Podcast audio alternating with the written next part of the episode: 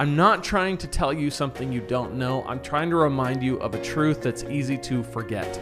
Because when we lead up to Easter, it's so easy to get caught up in there's going to be a lot of people there. We got to have all these things in place. We got to make sure that it's the best presentation of anything we do, the best music, the best preaching, the best announcements. Everything has to be pristine and great. And all of that stuff is true, and nothing's wrong with that. But the central fact of the resurrection is what makes any of it matter, and all of it matter.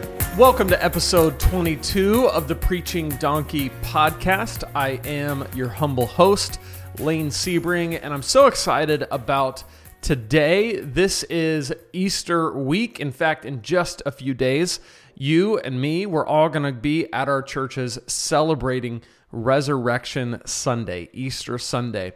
So, in this episode, I want to talk about why the resurrection makes our preaching worthwhile. In fact, if it weren't for the resurrection, preaching is a big waste of time. Everything we're doing here at Preaching Donkey is a big waste of time. Everything you're doing at your church is a big waste of time. But the good news is, Jesus did rise from the dead.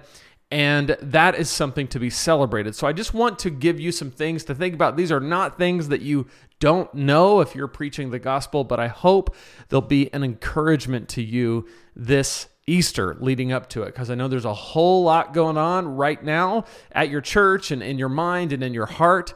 There's a lot of pressure with Easter, and so I just want to encourage you today. Now, I want to mention next week we're back with more interviews. I've got a really exciting interview for you next week that I cannot wait for you to hear. It's going to be really beneficial. And if you haven't jumped in yet to the Preacher's Journey workshop, there's still time. Today was session three, but you can still watch all of the sessions. Sessions one, two, and three are all available. Just go to preachingdonkey.com slash journey preachingdonkey.com slash journey and you can get into the workshop. They're only available for a limited amount of time and so if you haven't jumped in yet be sure to jump in there. They're about 15 minutes each. We go through the pitfalls that every preacher faces.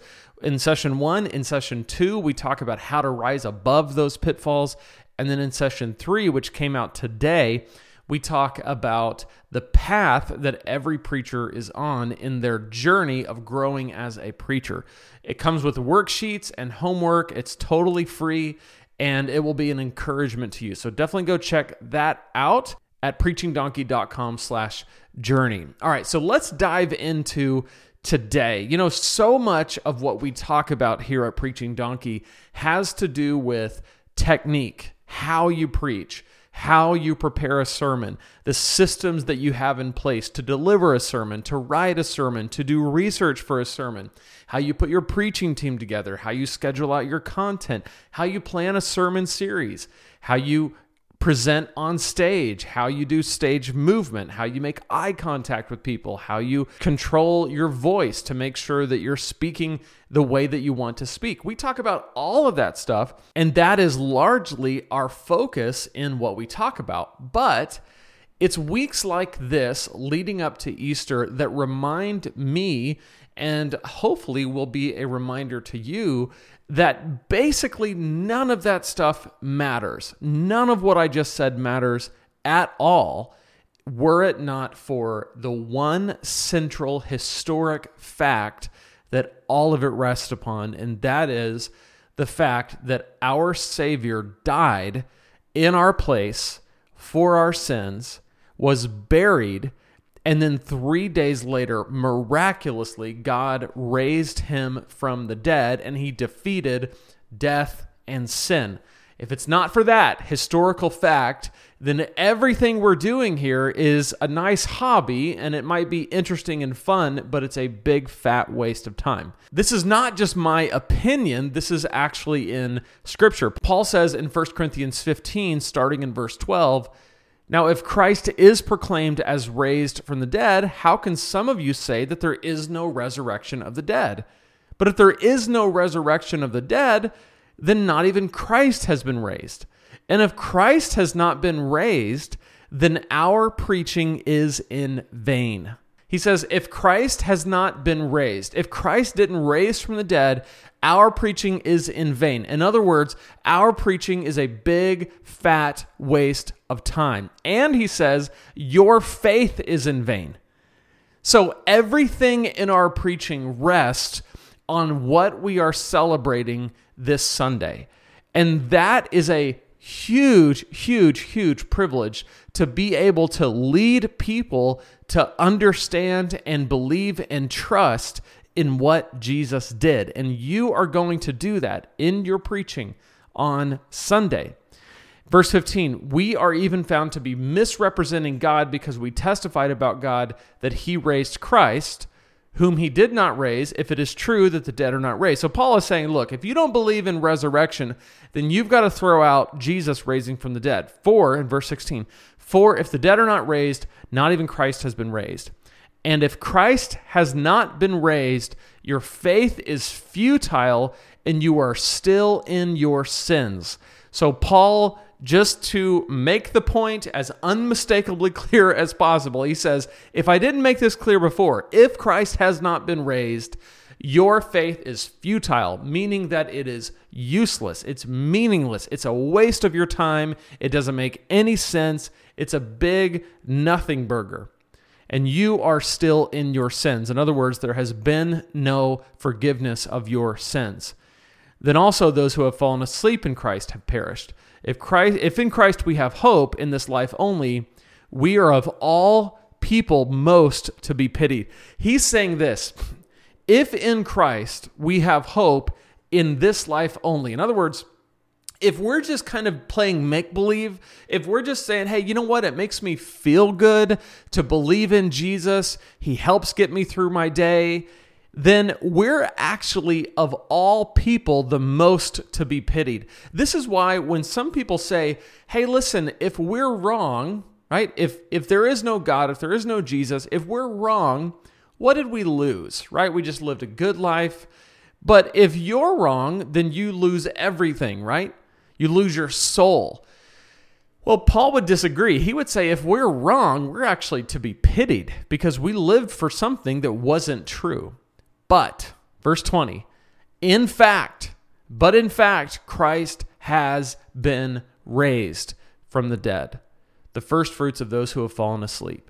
And then he goes on to say basically, because Jesus rose from the dead, everything is under his authority, everything is under his feet, and everything is in his kingdom. So if Christ didn't rise from the dead, nothing matters. Doesn't matter what we do here at Preaching Donkey, doesn't matter what you do at your church, doesn't matter how much time you spend preparing a sermon, delivering a sermon, thinking about a sermon. It don't mean anything if Jesus didn't rise from the dead. But he did, which means it means everything. So here's my encouragement to you. As we continue in the coming months to provide even more help and resources on how to preach and how to deliver and how to write and all these things, and you're learning and you're growing and you're checking out the Preacher's Journey workshop and you're developing your skills as a preacher, as all of that stuff is happening, remember that all of it matters because Jesus rose from the dead. All of it.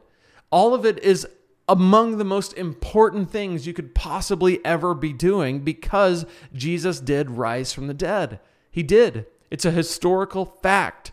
And as you proclaim that this week, and as you proclaim that every week, as you present the fact that God made Jesus, who knew no sin, to become sin on our behalf so that we might become the righteousness of God in him, 2 Corinthians 5:21 as you present the gospel to people this Sunday and every Sunday just remember that is what makes all of this stuff worth it. Now, I suspect that this is nothing that you don't already know, right?